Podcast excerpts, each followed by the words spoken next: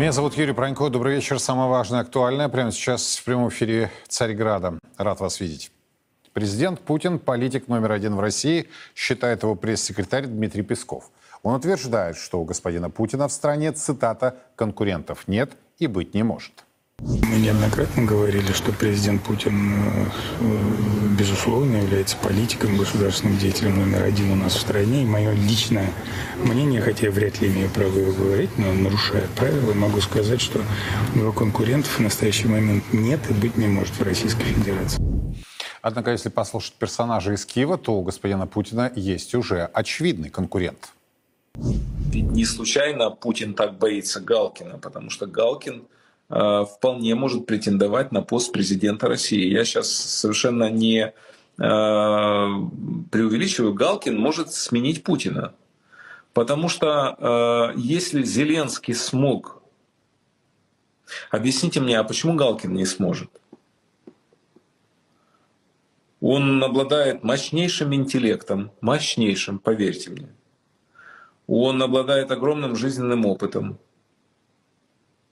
он э, имеет любовь к своей родине, что очень важно, и уважение к западным ценностям, что немаловажно. Поэтому, конечно, Путин э, напрягается всегда. Когда в Украине победил Зеленский на выборах, э, уже было, был звоночек, что нужно опасаться Максима Галкина. Вот так. Э, Леонид Крутаков, Марат Баширов. Господа, добрый вечер. Добрый вечер.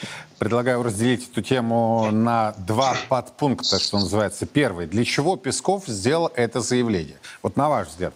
А, что в сухом остатке. Я сегодня видел, слышал, читал разные мнения, разные суждения, что у людей может возникнуть апатия, что в этих э, выборах нет никакого смысла. И зачем вообще нужны тогда выборы, если, как говорит э, господин Песков, значит, внутри страны господину Путину нет конкурентов. Ваши размышления, ваши мысли. Давайте Леонид, затем Марат.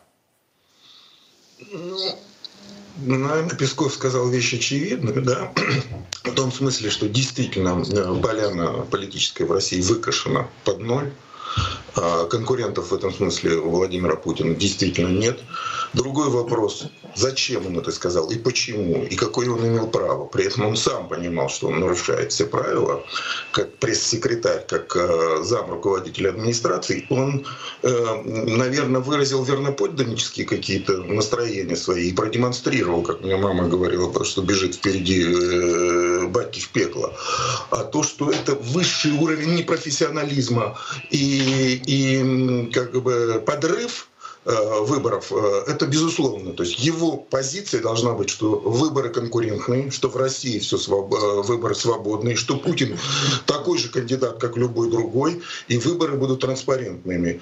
Но то, что вы сказали, на мой взгляд, ключевое, это я всегда своим студентам преподаю. Безальтернативность — это путь к безнадежности, социальной апатии и распаду. Это главный урок распада Советского Союза, который мы до сих пор не усвоили. Я понял, Марат, с чем согласен, с чем нет. Ваша позиция, ваше мнение? А, согласен ли я с господином Песковым? Да, я согласен а, на самом деле у президента Путина огромный рейтинг. Это показывают совершенно разные социологические опросы, в том числе и тех э, служб, э, которые очень тяжело заподозрить в лояльности Кремлю. А, думаю, что те замеры, которые проводят э, негласно посольство, которые западное посольство, которое тоже хотят иметь реальную картинку. У них примерно те же самые цифры. Э, то, что господин Песков э, сказал, э, должно в первую очередь, конечно, вызвать дискуссию, надо ли проводить выборы. И вполне возможно, что эту дискуссию надо провести. Моя личная позиция, что есть Конституция, президент гарант этой Конституции. Я тоже, как профессор Высшей школы экономики, своим студентам говорю, что выборы будут. Выборы будут. Э, конечно, это будет э, формат э, плебисцита. А когда говорят о том, что должны быть какие-то другие кандидаты, вы знаете, они будут, потому что по Конституции у нас не может один э, претендент быть э, в бюллетене. Вот и весь ответ. Ну. Ну, то есть э, те разговоры, которые происходят сейчас на этом фоне, точнее обсуждения, слухи, что, возможно, вновь участие Григория Явлинского или Бориса Надеждина, вы считаете, таким образом можно спровоцировать интерес к выборам? А, Вы знаете, дело же будет не только в том, что а, люди придут голосовать за того или другого кандидата. А, Понимаем все отлично, что, конечно, основные голоса уйдут за президента Путина. Это будет подтверждение того курса, который проводит Кремль, что население согласно. Самая главная опасность для Запада не в том, что будут ли у него оппоненты, а как относятся избиратели к тому курсу, в частности, про СВО, про экономические а, проекты, вот этот э, разворот на Запад. Да, что где-то нам пришлось э, ужаться и поджаться да, в своей личной жизни. У нас нет э, достаточного количества а, свободы в части путешествий. Ну, кстати сказать, не мы ее ограничили. Вот на все эти вопросы избиратели будут отвечать, а не а, выбирать э, значит, фамилию того или другого кандидата. Ну, то есть нет необходимости в фамилиях, по большому счету, если я правильно вас услышал. А, Вы знаете, э, вполне возможно, что я бы хотел там увидеть э, какую-то женскую фамилию. Вот это было бы интересно. А что И это, да- был- даст, Марат? А, Вы знаете, э, в любом случае какая-то дискуссия во время выборов она будет. Будет она организована официально или она будет проходить на кухнях, это совершенно точно процесс, который пройдет. То есть люди между собой перед тем, как встать и э, в середине марта пойти голосовать, они поговорят. Они обсудят то, что происходит. Э, Вот такие неожиданные шаги, например, с э, появлением э, кандидата женщины, мне кажется, как раз будет демонстрировать то, что власть достаточно спокойно относится к появлению каких-то других кандидатов. Леонид, как вам идея по поводу Собчак 2.0? Может быть, действительно оживит предвыборный процесс и, собственно, день голосования? Ну, По-моему, это была такая, такая пародия, такой кич на выборы, что вряд ли повторится. Я даже не знаю, кто был иде- автором этой идеи. Мне, мне больше представляется э, традиционный набор Зюганов и Жириновский, вместо которого Слуцкий, скорее всего, будет идти.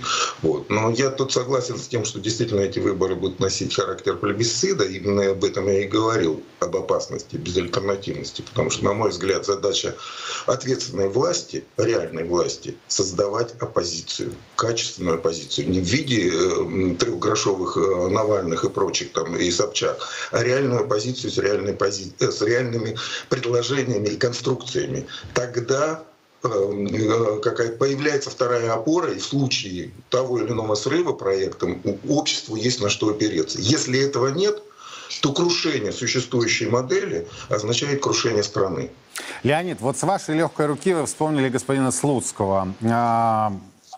Этот э, руководитель фракции ЛДПР, депутат Государственной Думы, так неожиданно, эмоционально, правда, читая по бумаге, э, сделал заявление, и начал он э, того, что по призыву президента. Вот давайте послушаем.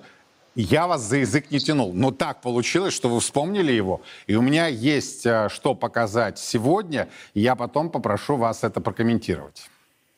Мы должны по призыву президента удвоить население России в ближайшие 50 лет вдвое.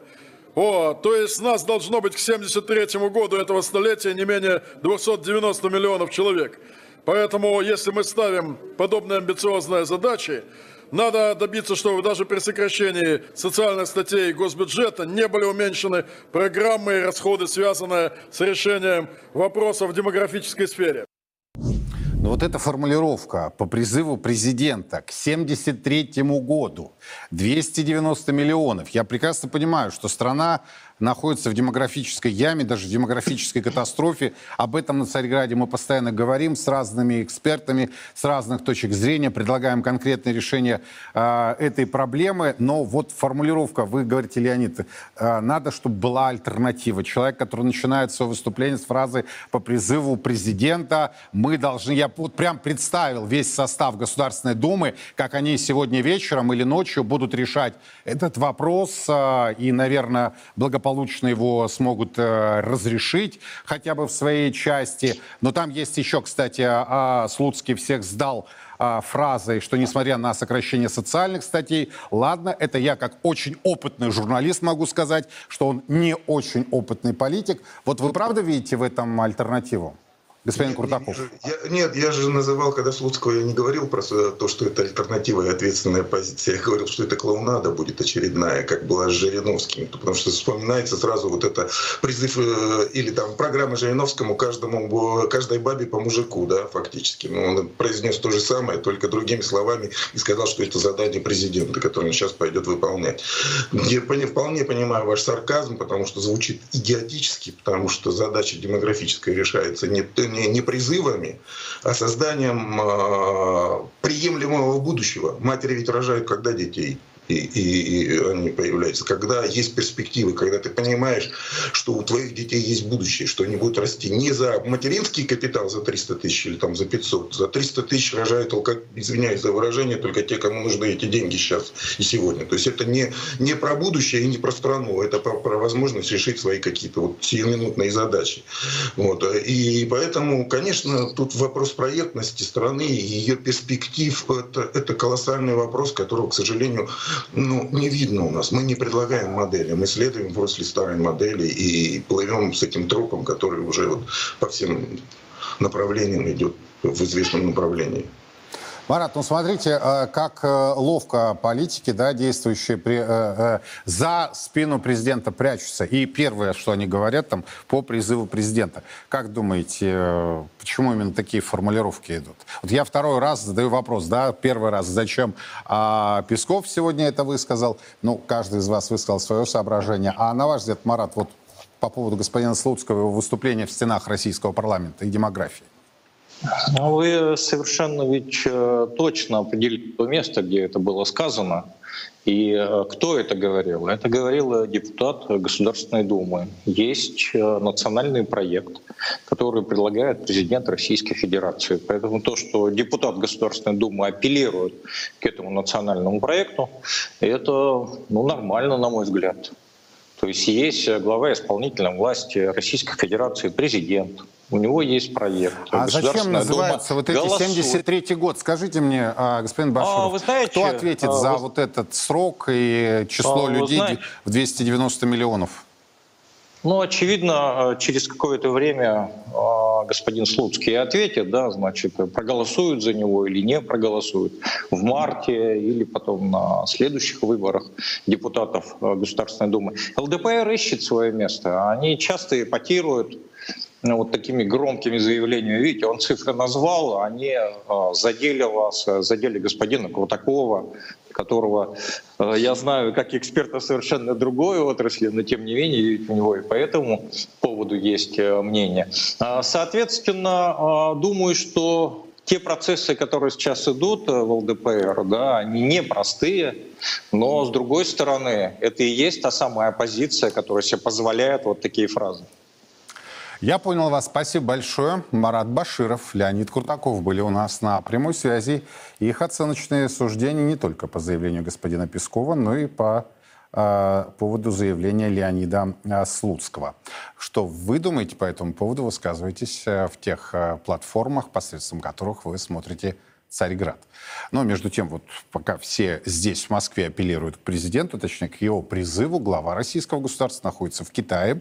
Он принимает участие в форуме «Один пояс, один путь». Сегодня господин Путин встретился со своим китайским коллегой. Кроме того, у него прошли встречи с президентами Вьетнама и Лаоса, премьер-министром Таиланда, главой правительства Венгерской республики. Господин премьер-министр, уважаемые коллеги, нам доставляет удовольствие увидеться с вами. в данном случае на полях международного форума в Пекине.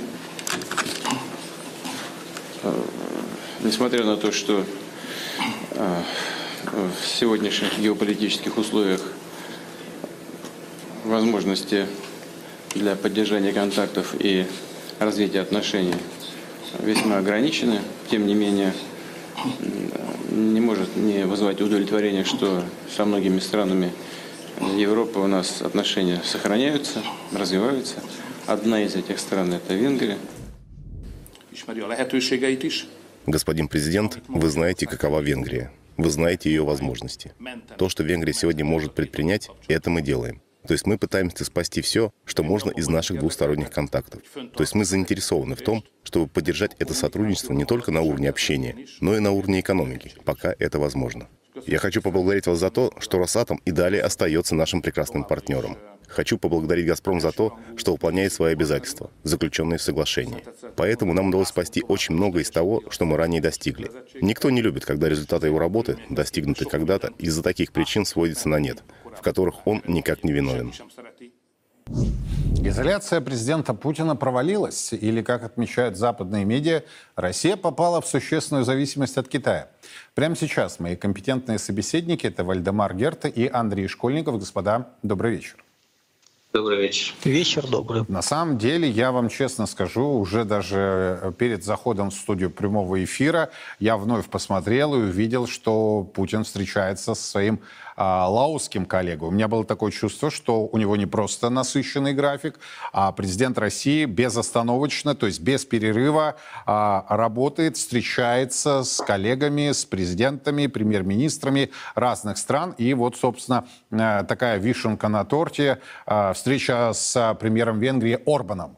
А, единственный, кстати, европейский лидер, который прилетел в Пекин. И я думаю, а, последствия будут, не будут. Какие будут мнения, Вальдемар, в Европе? Как к этому отнесется евробюрократия? Я понимаю, что оппонирование между а, Брюсселем и Будапештом давно происходит. Однако получается, что евро европолитики вместе, в целом западные политики вместе с США не достигли своего, своей цели, не смогли изолировать Путина, не смогли, как вчера а, в интервью CBS News э, сказал господин Байден, а, его принудить, да? Или все-таки, как вы считаете, какими будут последствия? Да, последствия будут теми, которые и без этого визита э, бы случились. Все равно Европейский Союз доживает свои последние годы. Я считаю, что, может быть, и не годы, а я считаю, что этот эксперимент э, провалился. Это считают не только я, многие и аналитики, и политологи, и экономисты говорят о том же самом. Но если говорить о Орбане, да, он э, вот повод это шелковый путь. Я думаю, что он единственный из Европейского Союза э, так интенсивно работает в этом проекте. Хотя и Вутич тоже там. И то, что они встречаются э, с Владимиром Владимировичем, говорит о том, что ну вот не всех заразил этот маразм зеленый и голубой или красный, как бы его называть, не знаю даже. Слава богу, что есть еще те лидеры, которые беспокоятся о благосостоянии своего народа, а не о о подчинении какому-то эфемерному идеологическому конструкту, который создали, ну, на мой взгляд, вот в том составе, в котором сейчас это просто психопаты. Но мы с вами читаем Wall Street Journal, New York Times, а, другие издания Time, где а, пишется, не мне вам рассказывать, о возрастающей зависимости России от Китая, о том, что Россия попала в колоссальную да, зависимость от официального Пекина. Что скажете, Вальдемар? А, элемент зависимости, или я скажу так, элемент взаимозависимости — это а, ну, неоспоримый факт, и это фундамент доб- добрососедства. Ну, ну что это за сосед, который, живя рядом с соседом и, и ничем Э, ну, и не общается, и не, не будем говорить, и не торгует, и не зависит. Э, но ведь основа мирного сосуществования друг друга как раз лежит в этой взаимозависимости. И говорить, что теперь прям ну вот э, Запад, это доктрина его, мы были зависимы от России. Эта зависимость создала благосостояние Германии. Вот сейчас мы независимы, два года уже независимы от России. Куда делась экономика, ведущая экономика мира?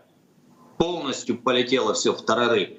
И вот, вот как раз вот эти концепции, которые сейчас выдвигают вот эти мультитолерасты, вот они ломают, они ломают полностью все, э, все, весь конструкт э, человеческого сосуществования до сих пор. Мне очень э, жаль, но с другой стороны, дальше так жить было нельзя. Нельзя долго жить нормально и счастливо, когда тобой управляют идиоты. Да, эмоционально, Вальдемар. Ну, вы знаете суть, о чем говорите. Андрей, что скажете?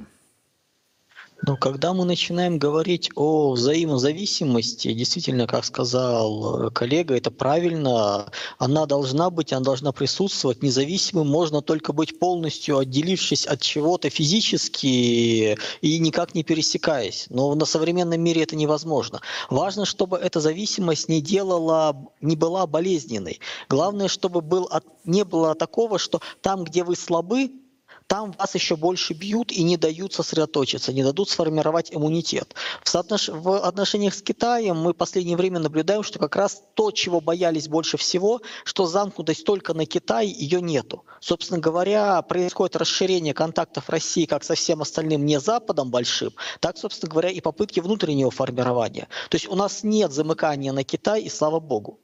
Плюс очень хорошо сейчас помогает нам те события на Ближнем Востоке, поскольку теперь всем понятно, что фокус внимания Запада будет очень серьезно меняться. И то, что Орбан согласился, подготовился, поехал на встречу с Путиным, четко понимая, по сути, это идет проверка границ допустимого. Сейчас все переключаются на Ближний Восток, а что теперь можно? А давайте посмотрим. То, что те же англосаксы очень любят пробовать э, границы. Вот, собственно говоря, сейчас Орбан то же самое пробует линии, пробует э, возможности, что теперь доступно. И если он сейчас не будет сильно одернут, если он не будет за это, а скорее всего ничего серьезного ему не будет, тогда это станет доступно и для других стран Европы. Тогда мы увидим, как постепенно консервативные политики, представители Европы начнут пытаться выстраивать связи, выстраивать отношения с Россией. России. Поэтому хоть как-то, хоть чуть-чуть восстанавливаться. Поэтому это очень интересный момент, очень интересный маркер, и он положителен, поскольку, значит, в Европе хоть что-то осталось, с кем можно общаться, с кем можно вести дела, когда действительно, правильно коллега сказал, Евросоюз распадается. Евросоюз несколько лет, и он умрет. И наша задача сейчас, чтобы когда это произошло, нам было с кем там разговаривать. Спасибо большое. Вальдемар Герт, Андрей Школьников были у нас на прямой связи. Их оценочные суждения не только о переговорах, которые сегодня президент Путин проводил в китайской столице со своими коллегами, многочисленными коллегами, президентами и премьер-министрами а, разных стран, и не только азиатских, но и, как выяснилось, одной европейской. Я имею в виду встречу с премьером Венгрии Орбаном. Мы обязательно будем внимательно следить за развитием ситуации и подробно будем вам рассказывать о форуме «Один поезд, один путь», путь последуют подробности в наших эфирах и на официальном сайте Царьграда. Ну и в какой-то, в какой-то степени в продолжении темы парламент страны приступил к обсуждению проекта госбюджета на следующий год и на плановый период до 2026 года. На охотный ряд зачастили министры федерального правительства, однако их доклады вызывают по меньшей мере недоумение. Смотрите, энергоносители наши не покупают, технологически высокотехнологичную продукцию нам запретили завозить. Ну спрашиваю, зачем вам еще надо? Самое лучшее время для того, чтобы слезть с нефтяной иглы. Мало того, у нас есть предприятия, которые показывают темпы роста кратные. Подчеркиваю, не в процентах, а кратные. В течение года. Они есть такие примеры. Так давайте мы эти примеры тиражировать. Что для этого нужно? Первое, что нужно – Нужно не убивать их высокой процентной ставкой. Вам аудитор счетной палаты говорит, проанализировал данный Росстата, кстати, ваша подведомственная структура. У нас технологический экспорт, импорт, он падает. Доля в инвестициях, которые тратятся на, высок... на технологичное оборудование, падает. Он вам говорит, это вам ни о чем не напоминает. Это говорит о том, что у нас происходит ситуация, когда выгодно только спекулятивные операции. Вкладывать в производство, высокотехнологическое производство, невыгодно. Вот что он вам говорит. между строк. Он не может по-другому сказать. Но я перевожу на русский язык. Поэтому, коллеги, ну давайте как мы, в конце концов, люди ждут. Вот Николай, Василь... Николай Васильевич Арефьев выходил, говорил, а что у нас такая ситуация, что нас темпы роста 2% в год устроят? Да не устроят они нас. Вы что, не понимаете, что ли, где мы находимся сейчас? Какое противостояние? Не буду это слово называть запрещенное. Но в, каком, в какой мы ситуации? С, с кем мы, кто нам сейчас противостоит? Я с этой трибуны говорил. Страны, которые с той стороны, у них ВВП суммарный в 30 раз больше, чем наш. Как мы с ними будем бороться, если темпы роста у них выше, чем у нас? Вы что, вообще не понимаете, что ли? Ну вот понимают ли Валерия Гартунга, его коллеги, находит ли он понимание среди министров э, нынешнего федерального правительства, узнаем прямо сейчас. Он у нас в студии прямого эфира. Валерий Ратвид, добрый вечер. Здравствуйте. Так, очень эмоционально. Ну, Завели? Знаете... Это был ответ, я так понимаю, этот вздох. Да, да, завели, да. Потому что я, честно говоря, не понимаю, что происходит. А, Я постоянно, регулярно общаюсь с людьми, э, знаю, какие у них проблемы, они ко мне идут э, с обращениями, с тем, с тем, с тем. Я постоянно вижу, что не хватает денег на это, на то. Как бы везде, вы знаете, люди там, волонтеры, собирают деньги, помогаем стране. В то же время, когда у нас есть примеры, когда мы можем многое сделать,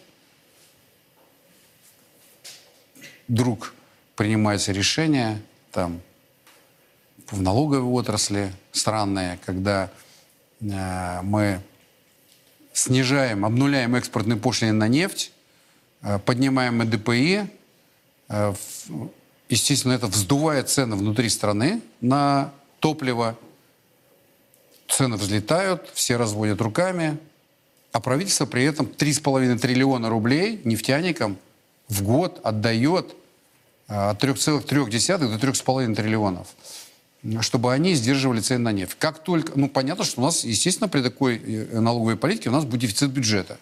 Я про это говорил с трибуны Думы. Ну, я думал, ну, все, услышало у нас правительство, Минфин принял решение, теперь вот этот отрицательный акциз нефтяникам за то, что они держат цены на топливо, ополовинить. То есть умножить его на 0,5. Что тут началось? Вы видели, да? Сразу топливо начало пропадать на заправках, цены Дефицит начали взлетать, возникать. дефицит стал возникать, э, мазут стал дороже э, с 21 тысячи до 48 тысяч начал, взлетел буквально за лето. Вот. Ну, то есть, на мой взгляд, это просто шантаж со стороны крупнейших нефтяных компаний, правительства Российской Федерации. Ну, и правительство отыграло назад. Теперь они весь акциз отрицательный в полном объеме будут возвращать. То есть... А э, вот меня тоже удивляет упертость. То есть это не упертость, да, по поводу обратного акциза? Это вот э, некие, некая договоренность. Да, это договоренность. Ну, смотрите, а, Ну, потому что мы с вами слышали постоянно разговоры о том, что Россия сверхдержава, энергетическая, да? Вот это еще было 5-10 лет тому назад. Книжки издавались. Помните, заходишь в книжный Да, да, магазин, да, да. там все пестрит энергетическая сверхдержава. Миллер говорил, будет триллионная капитализация «Газпрома». Понимаете, я не злопамятный, я просто очень... У меня хорошая память, как у экономиста. Я злой. Я их за, за язык не тянул, да? Они сами нам эти басни рассказывали. И вот теперь получается договоренность чиновников и Ну, менеджмента. см- ну, смотрите, смотрите. Здесь не то, А чтобы, народ воет. не то, чтобы договоренность чиновников менеджмента. Вот смотрите, несколько лет назад у нас была другая ситуация. Так. И м, правительство посчитало, что у нас слишком низкие внутренние цены э, на топливо. а, и Типа хорошо живем. ну, типа, хорошо живем, а у нас же еще ЕАЭС есть. И в рамках ЕАЭС у нас тоже как бы э, все наши соседи, кто в ЕАЭС, тоже по внутрироссийским ценам получали нефть. Вот. Ну, естественно, многие на этом зарабатывали. Ну и вроде наши решили как-то эту ситуацию исправить. Решили теперь, давайте мы немножечко подровняем это. Мы цену э, на нефть внутри страны э, больше налогами обложим, больше денег в бюджет будем собирать. Но при этом будем компенсировать, э, э, снижать налоговое бремя э, э, за тем, что будем снижать э, экспортные пошлины. Э, Вы знаете, когда э, как бы ну, была одна ситуация, не было санкций, ну как бы вроде это, это, это ошибочное решение сразу было. Я сразу про это говорил, что оно ошибочно. Но его последствия не были такими больными, болезненными. Вот. А потом, когда уже вот ситуация начала накаляться, когда перестали, э, нас начали ограничивать на, на рынках наших энер- на энергетических рынках, вот, стало получаться, что доходов-то э, скажем так, не, не хватает. И, и цены на нефть, э, вы- выросшие цены на нефть внутри страны, э, начали, э, скажем так, поднимать цены на бензин, на топливо. А, Естественно, чтобы этого не допустить, э, ну, как бы, нефтяники пытались договариваться, правительство пыталось договариваться с нефтяниками. А те же очень простые, они говорят, подождите, вот у меня нефть, я за рубеж гоню ее, получаю вот столько. На, вну- на НПЗ внутри страны вот столько. Ну, скажите, у нас же рыночная экономика. Замотивируйте меня, чтобы я продавал нефть на НПЗ в России, а не на экспорт гнал. Правительство Ну, так- логично, Ну да. да, правительство говорит, ну давайте Меняем мы... фискальные правила и Да, делаем давайте а, мы вам, ну давайте мы вам будем доплачивать за то, что вы по низким ценам на российские НПЗ отдаете нефть. Вот такое они решение приняли. А когда это было? Вот как бы я поступил? Я бы сказал, подождите, нефтяники, а вы не, ничего не перепутали? Вы вообще-то э, народное достояние добываете, и мы с вас берем просто природную ренту. Ну, скажем так, мы с вас ее неправильно берем, потому что у вас, когда же гоните за рубеж, вы много зарабатываете, а здесь мало зарабатываете. Давайте мы исправим сейчас эту ситуацию. Поднимем вам экспортные пошлины, а НДП снизим. Таким образом, вам нефть будет выгоднее продавать здесь, на нефтеперерабатывающих заводах, зато невыгодно за рубеж Ну, и что говорят чиновники? Нет, не готовы? Чиновники не готовы к такому. Почему? Хороший вопрос. Я, Дело в том, что я, сейчас почему объясню. В свое время, когда э, этот обратный акциз да, вводился, Депфер так называемый, м, я очень хорошо помню интервью Дюкова э, в э, газете «Ведомости». Э, Дюков крупнейший, э, руководитель крупнейшей э, компании. «Газпромнефть». Он тогда заявил, говорит, слушайте, они приняли такие решения, что сделали невыгодную переработку сырой нефти в России. Да. Это говорит Дюков. Я тогда опешил. Ну, так и было. Ну, так а сейчас что мешает-то? То тогда они что сделали? Они решили крупнейшим компаниям, таким как Ну, вот это и другие. это и да. другие компании, возвращать отрицательный акциз. А всем остальным не стали его возвращать. В итоге к чему это привело? А, независимые нефтеперерабатывающие заводы обанкротились, и рынок э, России еще более Ну да, монополизировался. а некоторым, э, и теперь а они контролируют весь а, рынок. поспособствовали, чтобы они обанкротились. Чтобы поспособствовали. И теперь рынок контролируется там несколькими компаниями внутри страны, которые вдруг одновременно э, решили отремонтировать свои нефтеперерабатывающие заводы Так в один совпало. момент. Так совпало. Валерий, ну, так совпадение. совпало, Это да. совпадение, Да. да. Вот. И правительство включило заднюю, и э, вместо того, чтобы 1,6 триллиона рублей сохранить в бюджете, направить его на поддержку отраслей, создающих максимальную добавленную стоимость, в конце концов, на оборону, на, на индексацию пенсий рабочим пенсионеров, да мало ли на что надо было бы их потратить. Они их отдают сейчас нефтяникам. Вот. Поэтому вы меня спросили, почему э, не, не отменяют этот налоговый маневр. Дело в том, что когда приходили к президенту и предлагали ввести этот налоговый маневр, кто-то ж туда приходил, и кто-то ж ему это То рассказывал, есть и говорил, что, что это бо- же боятся в кабинет президента тот же зайти? самый человек, который его убеждал, что это надо сделать, теперь должен прийти к президенту и сказать. Знаете, а Владимир- других нет, да? Получается так. Ну, вот только тот. Ну, наверное. А, дру- а другие, э, ну вот Я- понимаете, это, это только мое предположение. Я- я понимаю. Это мое Я предположение. понимаю. Как на самом деле некоторые ваши я не коллеги говорят, по призыву президента надо решать демографическую проблему, даже называют цифру. 73 год, 290 миллионов. Это Государственная Дума России. Да? Я, я почему, э, э, я просто поясню. Валерия я знаю давно да, и очень уважаю этого человека, потому что он не только критикует, но и предлагает, выступая в стенах российского парламента. Вы же там долбанули и ЦБ еще. Ну, конечно. Вместе с обратным Ну, э, смотрите, ну а по акцизом. ЦБ мы с вами, помните, мы же обсуждали эту тему и у вас уже в студии многократно. Вот смотрите, у нас дискуссия с ЦБ дол- долгая такая. А, э, ЦБ считает, что если растут цены, то надо поднимать ставку. А, И А знаете, самым- что сегодня я написал? А, Сберсип э, Investment Research. Нет, не что знаю. если давление на рубль будет сохраняться, то по пессимистичному прогнозу ставка до 17 будет. Вот, я вам покажу за эфиром. Но научи дурака Богу молиться, он лоб разобьет. Есть еще другие поговорки, более жесткие, но я не буду их приводить. А, смотрите, а, побороть инфляцию в монополизированной экономике стандартными монетарными методами, такими как повышение ключевой ставки, невозможно. Это первое. Второе. Вы Набиуллина об этом говорили? Ну, конечно. Конечно. И многократно. Эльвира Но у, меня, у, меня скоро, у меня скоро же мо- мозоль будет на языке. Ну, что она говорит? Сейчас, сейчас подождите. Да. Второе. А, укрепить курс национальной валюты, если у вас, а, скажем так, дисбаланс во внешней торговле, повышением ключевой ставки невозможно. На что мне... Вы правильно задаете вопрос. Мне на что э, не только Эльвира Сагибзадовна, а ее и заместители, которые занимаются, фактически формируют позицию ЦБ, они говорят, так у нас же нет других инструментов. У нас же только ключевая ставка. Это неправда. Неправда. Это неправда. Я им, я им говорю, ребята, у вас э, раньше не было, вы не знали, что у вас есть другие инструменты, но у вас появился такой инструмент в прошлом году, как э, введение валютных ограничений. Введение э, ограничений на движение капитала, обязательная продажа выручки и так далее. Вот. В прошлом году с повышением ключевой ставки, которое было ошибочным, вы ввели ограничения, и у вас рубль укрепился. Я говорю, повторите этот трюк сейчас, и у вас все получится.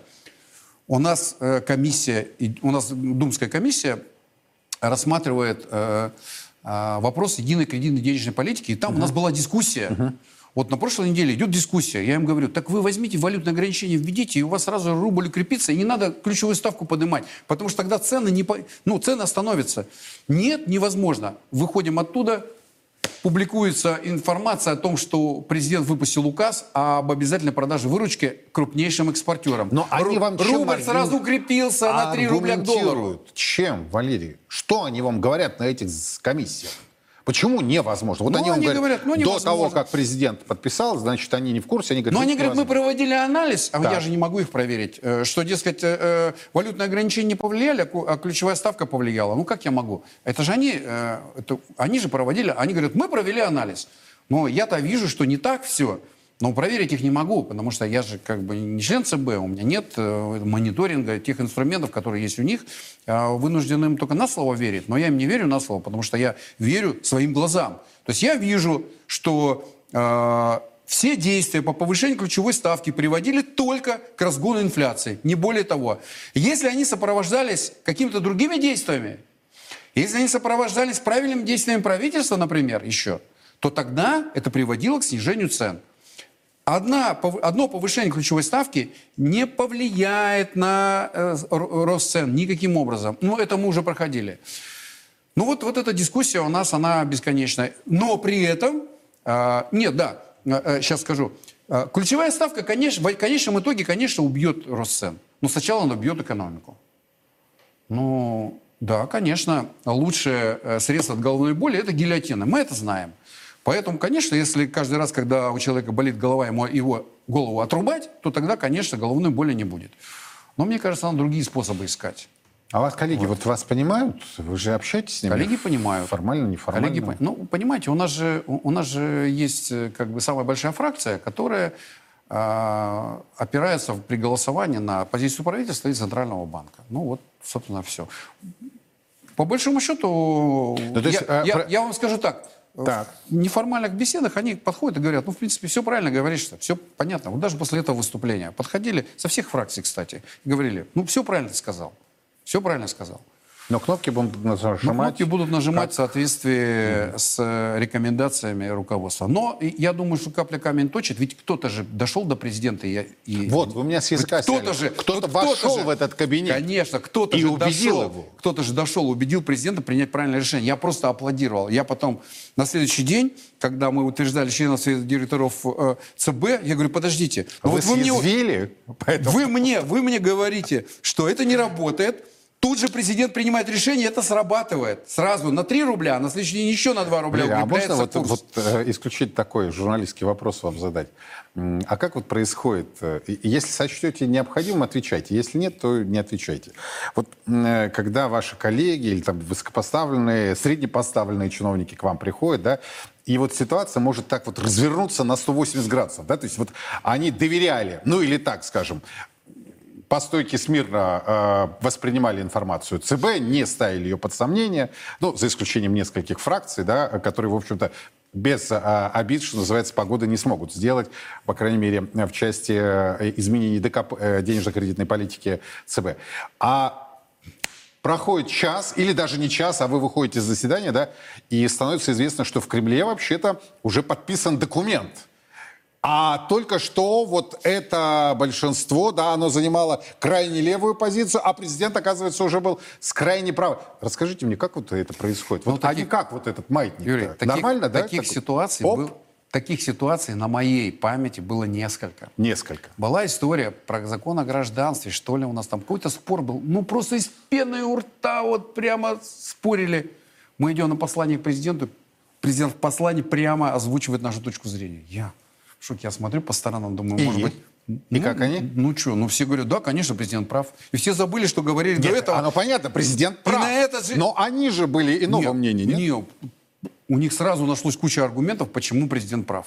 А, а, Да, ну, то есть ну, они, оправда- они просто вот развеяли все сомнения, то, что президент в этой ситуации...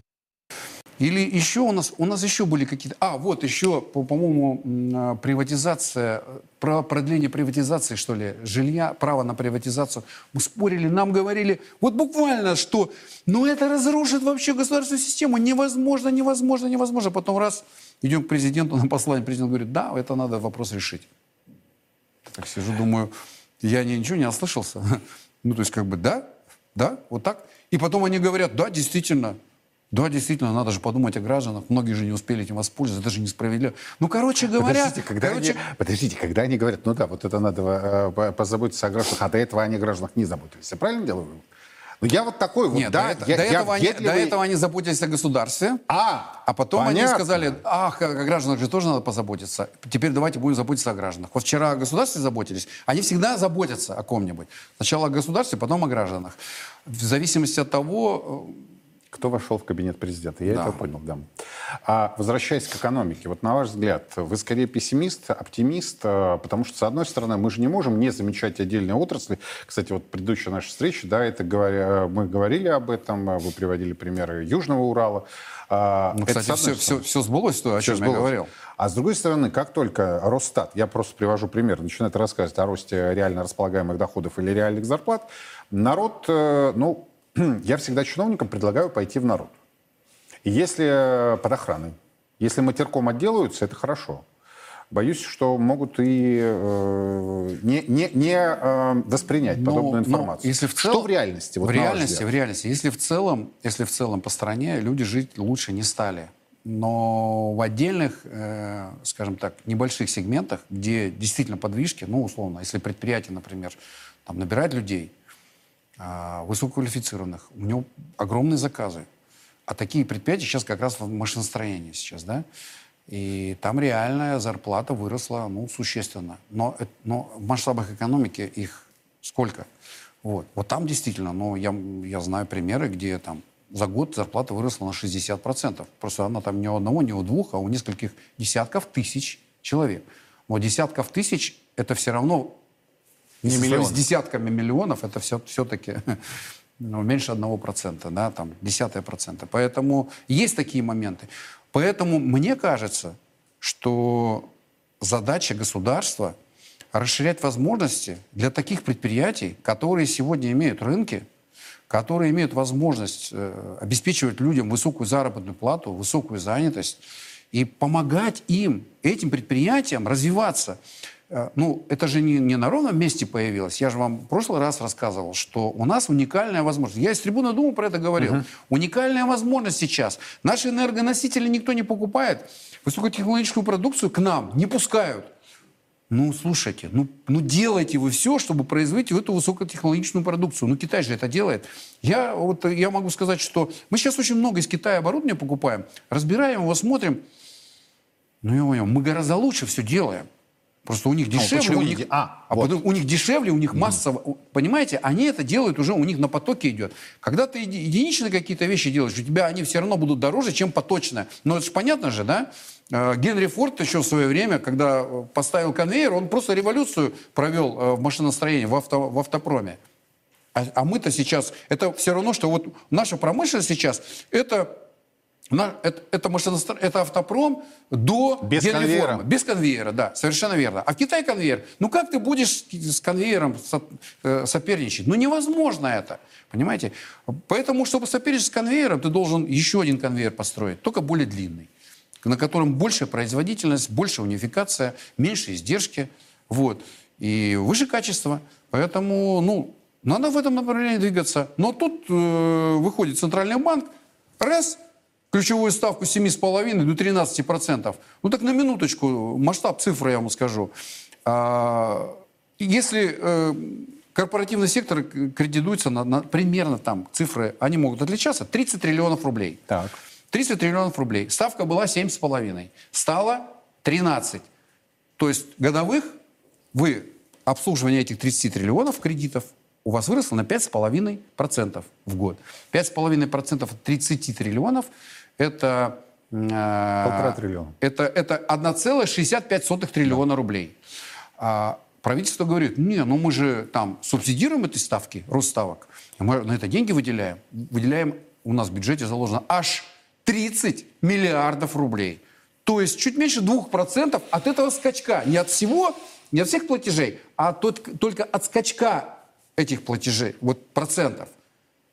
То есть чуть меньше 2%.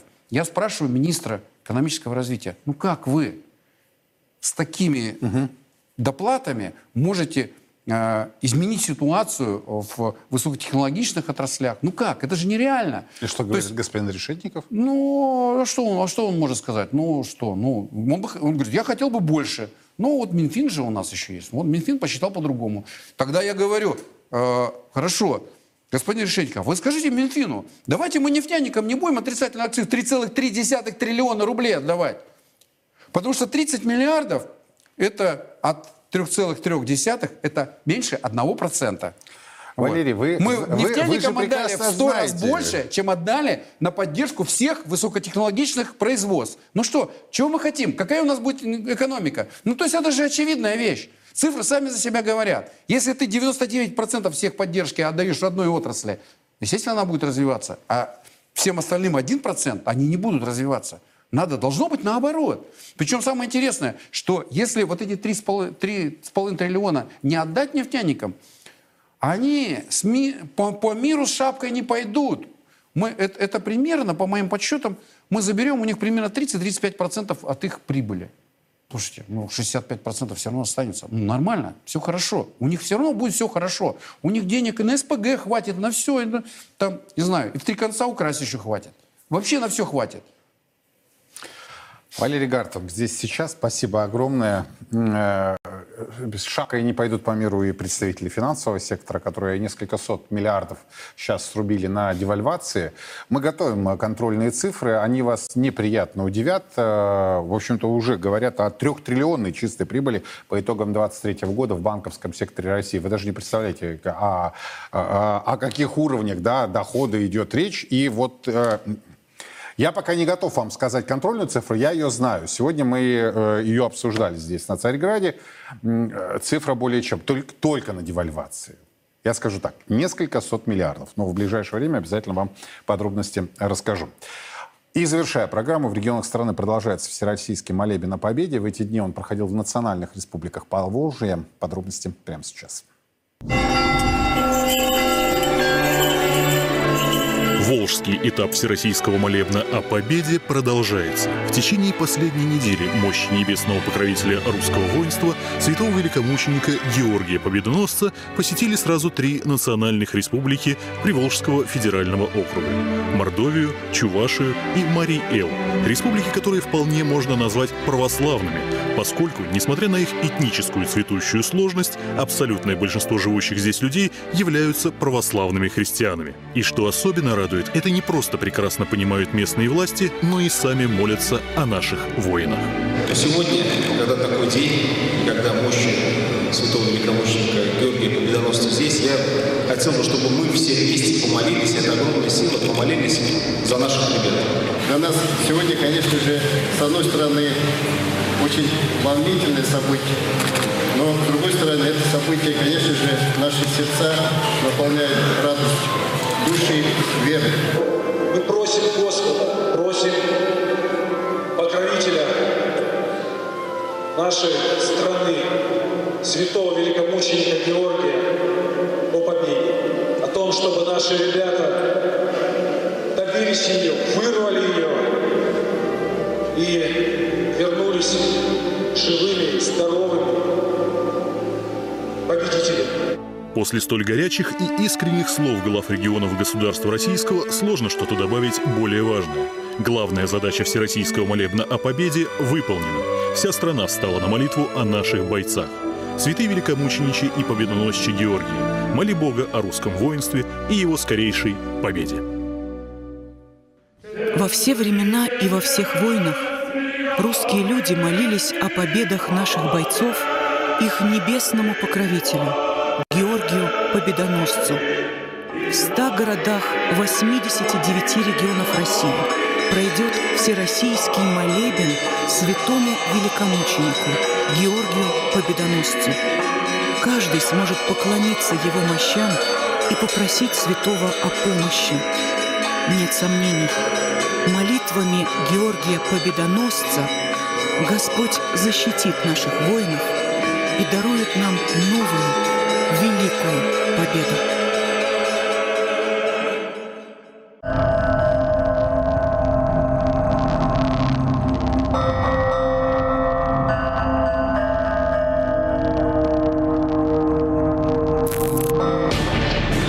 Нападения, массовые драки, грабежи, домогательства, изнасилования, убийства.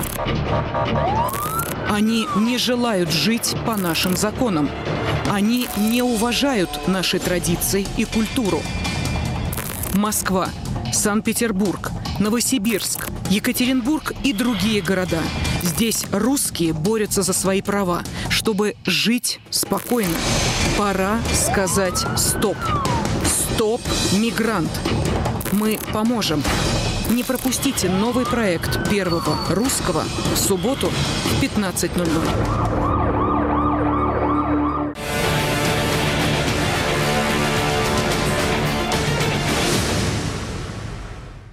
На Купянском направлении продолжается операция по вскрытию обороны противника по всей линии соприкосновения. Взяты несколько вражеских опорных пунктов. Также подразделения российской группировки войск в ходе активных действий отразили семь атак противника в районе населенного пункта Ивановка Харьковской области. Потери противника составили до 270 военнослужащих убитыми и ранеными и до 17 единиц техники. На Краснолиманском направлении вооруженными силами Российской Федерации были отражены две атаки штурмовых групп ВСУ, а также было нанесено поражение живой силе и технике противника в районах населенных пунктов Червоная Деброва, Шипиловка и Кузьмино Луганской Народной Республики. Потери противника составили до 115 военнослужащих и до 8 единиц вражеской техники различной модификации. На Донецком направлении российские войска во взаимодействии с авиацией и артиллерией отразили 9 атак украинских подразделений. Также было нанесено поражение живой силе и техники противника в районах населенных пунктов Орехово-Васильевка и Андреевка Донецкой Народной Республики. На Авдеевском рубеже в районе населенных пунктов Степовое, Красногоровка, Бердычи продолжается перегруппировка российских войск, подтягивание резервов, а также действия по расширению захваченного плацдарма. Успешно работает авиация и артиллерия. Суточные потери противника на данном направлении составили до 485 украинских военнослужащих убитыми и ранеными и до 8 единиц бронетехники. На южнодонецком направлении подразделения российской группировки войск нанесли огневое поражение скоплением живой силы механизированной бригады ВСУ в районе города Угледар Донецкой Народной Республики. Общие потери противника на данном направлении составили до 150 украинских военнослужащих убитыми и ранеными и до 6 единиц техники. На запорожском направлении Подразделениями российской группировки войск, ударами авиации и огнем артиллерии отражены четыре атаки десантно-штурмовых бригад ВСУ в районе населенного пункта Вербовое Запорожской области. Продолжаются успешные действия по вскрытию обороны противника. Потери ВСУ на данном направлении составили до 110 украинских военнослужащих и до 18 единиц вражеской техники. На Херсонском направлении в результате огневого поражения уничтожено более 45 украинских военнослужащих и до 4 единиц техники противника.